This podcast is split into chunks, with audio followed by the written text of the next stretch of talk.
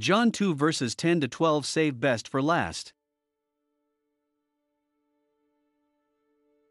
Then he called the bridegroom aside and said, "Everyone brings out the choice wine first, and then the cheaper wine after the guests have had too much to drink. But you have saved the best till now." What Jesus did here in Cana of Galilee was the first of the signs through which he revealed his glory, and his disciples believed in him. After this, he went down to Capernaum with his mother and brothers and his disciples. There they stayed for a few days. There is so much going on in John chapter 2, where Jesus performs his first miracle as he is Emmanuel, God with us. Its significance is uncanny if you know God's word and the gift that is his son, Jesus Christ.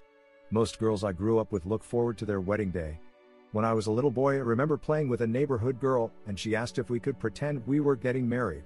She picked flowers or weeds, had them in her hair, and we said our I do's, and maybe I kissed my make-believe new wife. Wedding gifts are given to the bride and the groom at wedding ceremonies. The invited guest wants to wish the new couple a happy, blessed life forever together. I really dislike pop music, but I will hear a tune that will tickle my ears once in a while. I really do not listen to pop music radio stations. Vanessa Williams' single "Save the Best for Last" is her signature song. The tune did not really catch my attention, but the song's story. According to the lyrics of the Vanessa song, a young lady and man are close friends, and the music is from the girl's point of view. She reflects on how many years she witnessed all the failed relationships her friend had, who is now her husband, was his best friend the whole time. She would hear him complain and wonder who was his soulmate and the love of his life.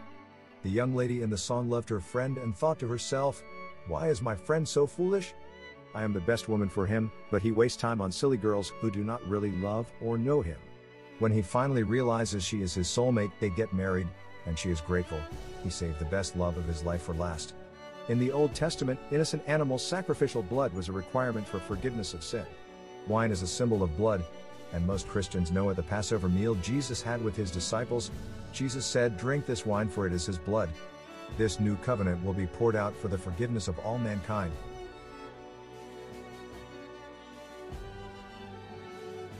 First Corinthians 11 verse 25, "In the same way he also took the cup after supper, saying, 'This cup is the new covenant in my blood.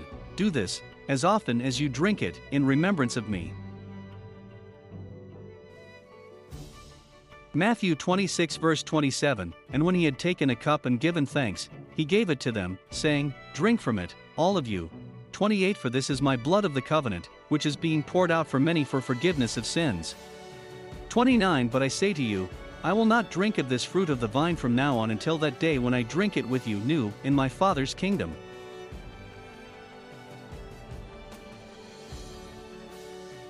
Now, God knew the blood of innocent animals was never good enough for a relationship. Sadly, so many servants who took part in sacrificial worship did not. Sadly, many past and present servants of the Lord still don't know him or share him like the servants at the wedding feast in John 2, 1-11 did. All forms of worship and devotion are meaningless unless, without giving your best, the Lord gives his best, pouring out his blood for our sins and the promise of the kingdom of heaven when we know and remember him. That is why I see the beauty of John 2, 1-11, the master of the wedding feast did not know who provided the best wine for last. Still, the servant did, and Jesus' disciples witnessed the miracle, and they believe he is Emmanuel, God with us. Dear brothers and sisters, if Jesus our Lord was and will give of himself first and last, we should do the same. Give the Lord your best to get to know, and his love will be like the best sweet-tasting wine that Jesus saved for you and me, first and last. God bless you all. Jesus the bridegroom loves you, and so do I. His bondservant Samuel Jerry Head.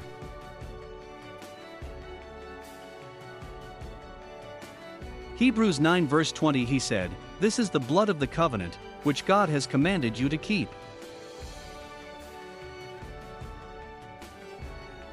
Hebrews 10 verse 4, "For it is impossible for the blood of bulls and goats to take away sins."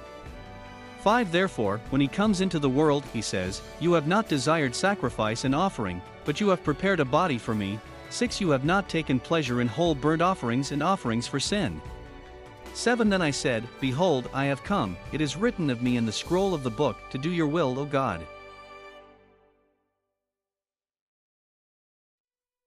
Hebrews 9 verses 14 to 20 How much more, then, will the blood of Christ, who through the eternal Spirit offered himself unblemished to God, cleanse our consciences from acts that lead to death, so that we may serve the living God.